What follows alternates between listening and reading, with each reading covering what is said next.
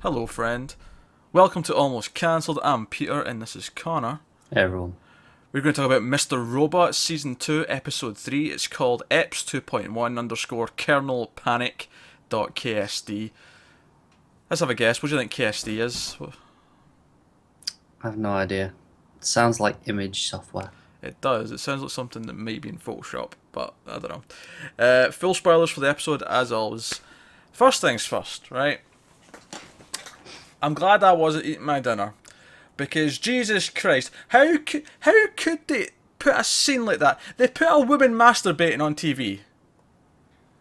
Yeah. I thought that was I thought that was a good joke. All right, okay. Ah, the vomit scene. Uh, Yeah, that was not nice. it was delightful. What are you talking about? Look, I you you have whatever weird taste you uh, have, but it was. Joe, Joe, I liked about that scene because obviously this episode is largely focused on Elliot trying to fight back against Mr. Robot and getting rid of him, which Yeah. he's doing by taking lots of pills. Was it Adderall? I think he said he Yeah. was taking, and what I liked about that scene was he was fighting back so harsh that because that whole thing where he's, he's picked up by men in a car and he's taken out and the cement in the wheelbarrow and the funnel in the mouth. And I, right, right as soon as he got grabbed, I'm thinking, right, if we're going with this whole mental facility prison theory, this can't be happening. well, it's not. Well, I didn't necessarily think it can't be happening. I was thinking, oh, he's walking near the exit or something, and like these are like the orderlies, like grabbing him or something like that. You know? See, I, I, I instantly went to the, the drug because obviously we had the drug trip in the in the last season, where you know none of it happened. Ah, yeah, yeah, of course. So so I do that. instantly went to that again. Um, I I didn't right away. Um, but when it, when it all when it cut to him vomiting, like when he when they put the thing in his mouth, I was like, wait a minute, he's getting his stomach pumped right now because they've caught him doing this. Hmm. And then it cut to him actually just making himself vomit. So I was half right. Yeah. I was half right. What was actually happening was that his own mind was fighting against him and giving him a situation where he was forcing himself to vomit. But what I liked about that scene is that he looked Mr. Robot and then said, No, fuck you. I'm taking these anyway. and he Proceeds to pick them up. Through his own vomit, yeah. Lovely. Just just grim. No. Oh dear. Uh, standout scene for me in this episode, though, on all honesty, is the scene at the group meeting where Elliot goes on a bit of a speech. Uh, quite early on in the speech, I was like, I immediately said, right, he's what he's really talking about is Mr. Robot right now. Now, by the time he got to the end of the speech, he made that actually quite clear. Uh, like it wasn't subtext anymore. He was just blatantly saying, comparing Mr. Robot to God. Yeah, it's Uh, like I don't listen to my imaginary friend. Why should I listen to yours? Actually, you got that line wrong. The exact line was, "I don't listen to my imaginary friend. Why the fuck should I listen to yours?" That may be one of my favorite lines of this entire show. Hmm. That line is fantastic. It is pretty damn good. Uh, so that scene, that scene was great, and that's him still fighting back, and he's like, obviously he's, he's got a bit of a ticking time bomb because he's only got so much of his drugs to take. But uh, the flip side of this, of course, is Ray, and us learning a bit more about Ray. Suddenly become like the most fascinating character for me. Possibly he, because we see him at the start of the episode, and he's making breakfast, and he's uh, he's put on his his his defibrillator thingamajig. That's what he said it was, right? Was it? No, it's not defibrillator. The other thing's the that's the thing you electrocute That's a defibrillator, yeah. Yeah, to bring them back to life. What, what was this that he had? What's, what's his machine thing? It's a um, dialysis. There you go. Yeah, that's about a D. That's why that's why I went with defibrillator. It's for kidneys, right? Dialysis. Yeah, I'm not familiar enough with it to. Pretty pretty sure it was that because dialysis is where it filters filters your blood or urine and all that stuff for your kidneys when your kidneys don't work. Fair enough. It's not really important, but um, Well, you say that now. Oh yeah, I suppose. But it, so he, he he puts his machine on and he's sitting there and he's having his dinner and he's having a conversation, and we see that no one's actually sitting there talking to him. He's just doing it to himself, and right away the obvious thing that we start going is, wait a minute, is he like Elliot? Is this what it looks like to everyone else when Elliot's having a chat with having a chat Yeah. with Mr. Robot? And I was like, I don't know, like, is that really what's happening? Because I was thinking last week he's one of the guards or orderlies or whatever in this facility, but now if he's talking to someone like this, is he? Like, is he another know. patient? Like, that's where I'm going. Of course, by the end of the episode, I'm thinking he is still a guard. Uh, Just with issues. Well, he's got issues, but the whole thing is when he talks to Elliot, because he, he obviously looks through Elliot's journal and he brings up, like, he talks to someone Yeah. and he tells him a story about his wife dying and how he, after a couple of, uh, well, was it a week or whatever, but whenever it hit him, and he started going through his routine, but he'd still talk to her in the morning and at breakfast. I don't think he does exactly what Elliot does. I think he is trying to bond with Elliot by bringing that up and relating it to him. But I don't think it's I don't think it's like Mr. Robot where he's actually fully seeing someone and hallucinating. no, no, he's very aware Yeah. that it's just in his mind. Even though Elliot is aware too, it's not like a, another personality. It's it's something he has control over. Yeah, yeah, but he's using that to bond with Elliot because he wants Elliot to uh, do this computer work for him.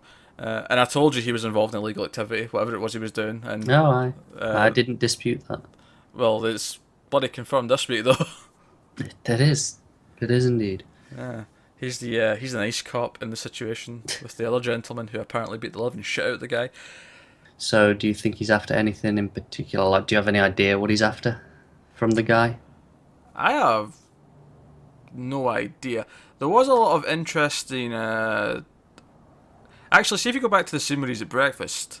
I Yeah. thought I felt like there was a lot more information there that I'd be more likely to speculate about because he talks about deliveries and things like that, and to me it seemed like he was smuggling things into the facility.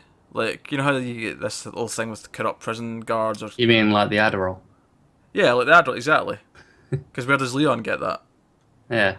So, you know, I- I think he's involved in that, but I, obviously he's involved with bigger stuff. Like he's got a boss of some kind.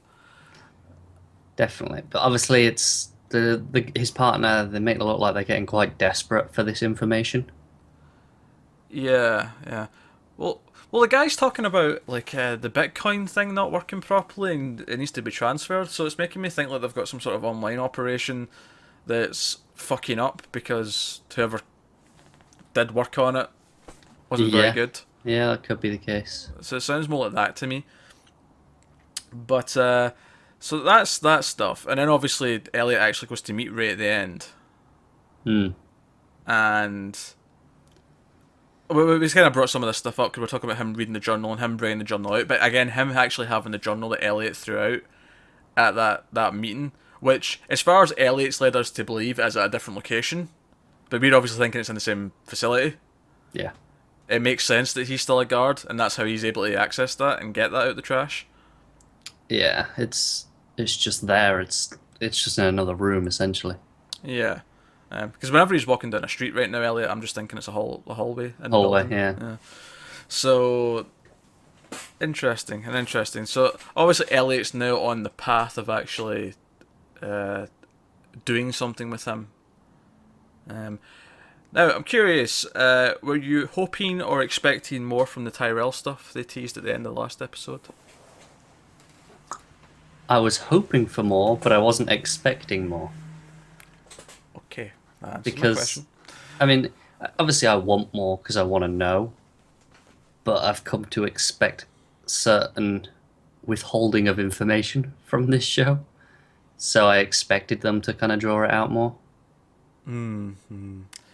Um, alright, let's shift gears. We've got a whole nother bunch of characters we're following around. Uh, the episode actually opens with a flashback to sort of about a year before season one, I think, something in that region, uh, with Romero and a chubby guy with glasses, whose name I can't remember. Nope. Yeah.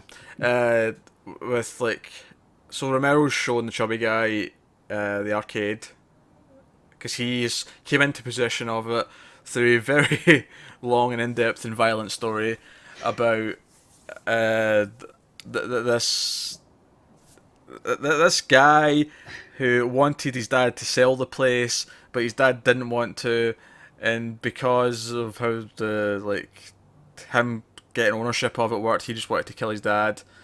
Uh, but he fucked up, and the kickback on the shotgun was so extreme he went out the window himself. And then Romero ended up with, as a cellmate to the brother of that guy because that guy got pinned for the whole thing because the gun was in his name. It was a very long story. It was a very And interesting that, opening. that was the end of like a hundred year saga of this. Yeah, because there was I can't remember what the first story ended in, but the second story was a woman who like, accidentally stabbed herself with her own her own pul pull cue. yeah, lo- the lots and lots of blood over the over the years. Um, I I noticed a lot of interesting things about these stories. Go on. There was a lot of little thematic ties to things that have already happened in the show. Yeah. Uh, the woman who stabbed herself with a pull cue that made me think of Gideon last episode getting shot in the neck.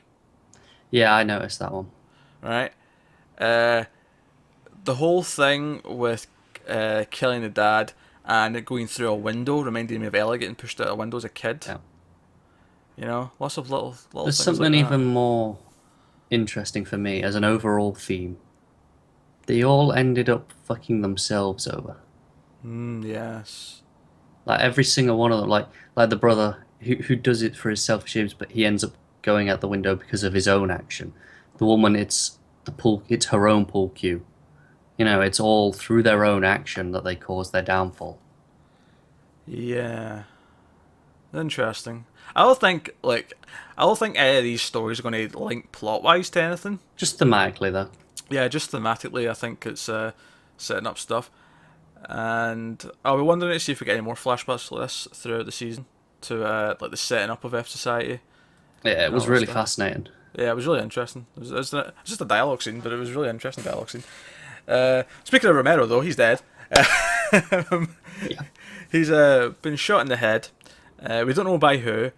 Uh, the chubby guy thinks it's the Dark Army co- covering their tracks, but I mean that's just a speculation. We really It does just feel like speculation as well. It's like we have no reason to think that. no, we really don't. We don't know what's causing that. Uh, honestly, my first thought was that Mr. Robot's covering these tracks and has ordered a hit. That's what I thought too, but then it's like, could he do that from inside the facility? Yeah, he's got a phone call. That's true. If you can inform people, he can do that. Yeah, Who's to say Mr. Robot's not had visitors and Elliot's been unaware of that's a very good point. these meetings? That's actually a very, very good point. So, nah, I, I, that was the first time. I, I'm not saying it definitely is, but that was my that was my first thing that my mind jumped to. Yeah, we don't really have enough information about any of it to. Because I went back to that scene in season one where Mr. Robot points a gun at his head Hmm. and threatens him.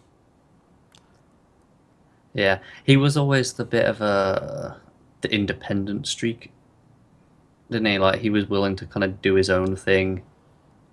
Yeah, he was happy to break away from it if it felt like things were getting too hot. Yeah, Um, and he he often called Elliot on his shit in season one, where Hmm. the others didn't.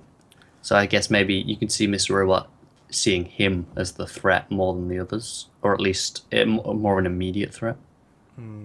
Yes, and uh, we didn't get a whole lot of the others in this episode, but we did get to see uh, again. I can't remember her name, but the the Muslim girl, uh, her and Darlene and the the chubby guy sort of meet again. It was nice to see them together again, actually, and they they did a bit of speculating. But the obviously the most exciting thing about this scene, I think, for everyone is that she says she's going to go and see Elliot. Yeah, everyone's gonna be watching that scene like a hawk. Yeah, I, I was actually expecting it before the end of the episode, and I was kind of disappointed we didn't get it. so I'm, I'm I'm guessing that means we have that to look forward to next week. But uh, also the interesting thing there as well is when she said when we started talking about Elliot, uh, the chubby guy flat out said, um, or when she left, he's like, uh, like she, she he, he referenced Elliot as her crazy brother, and I'm like, yeah, we went all season one, no one could say that. They weren't allowed to say that because it'd spoil the surprise.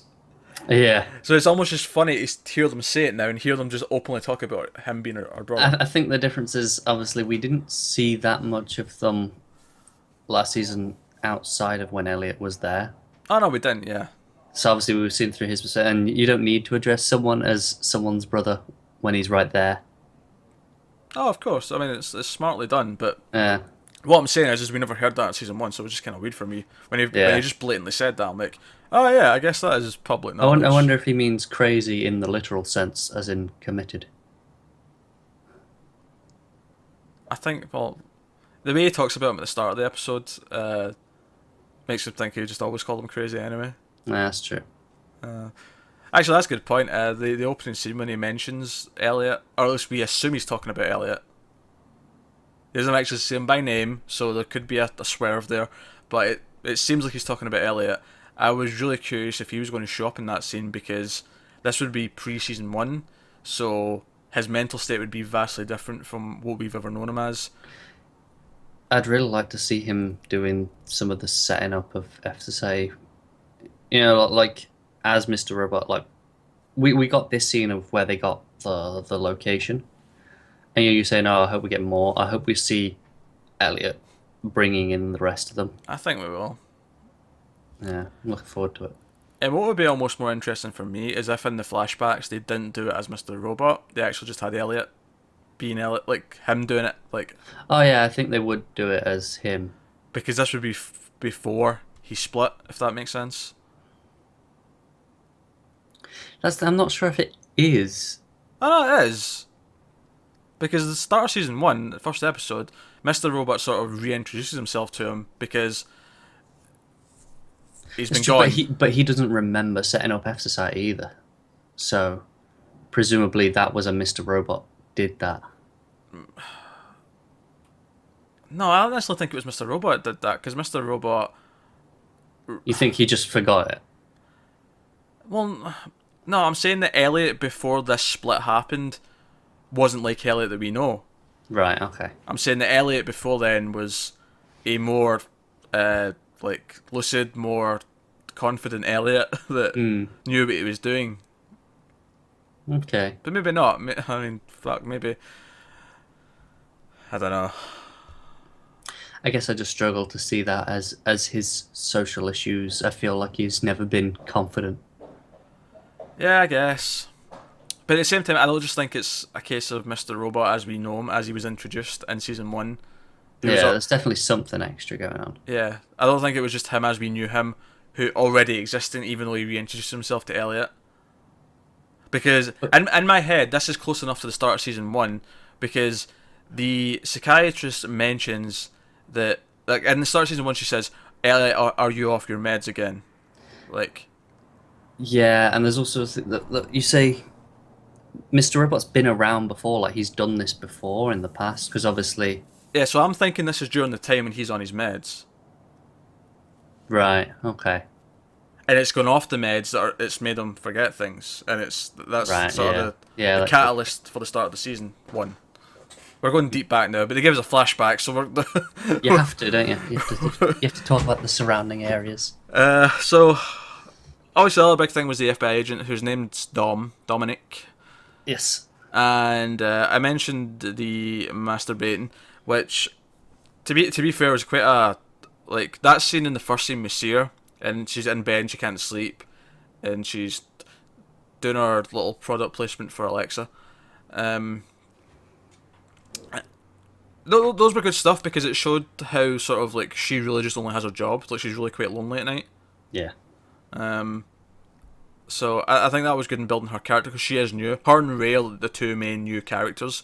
So it's in giving them time to actually develop and giving them a sense of who the characters are. Now she finds the uh, that flyer for the end of the world thing at Romero's house Yeah. after he's dead, and that feels a little bit sloppy on Romero's part, given how careful all those guys were, especially him. It's also the problem is I don't feel like they'd have to get rid of it because they handed them out. How many people would have had them and just Mm, true. like that's not enough to link someone to anything.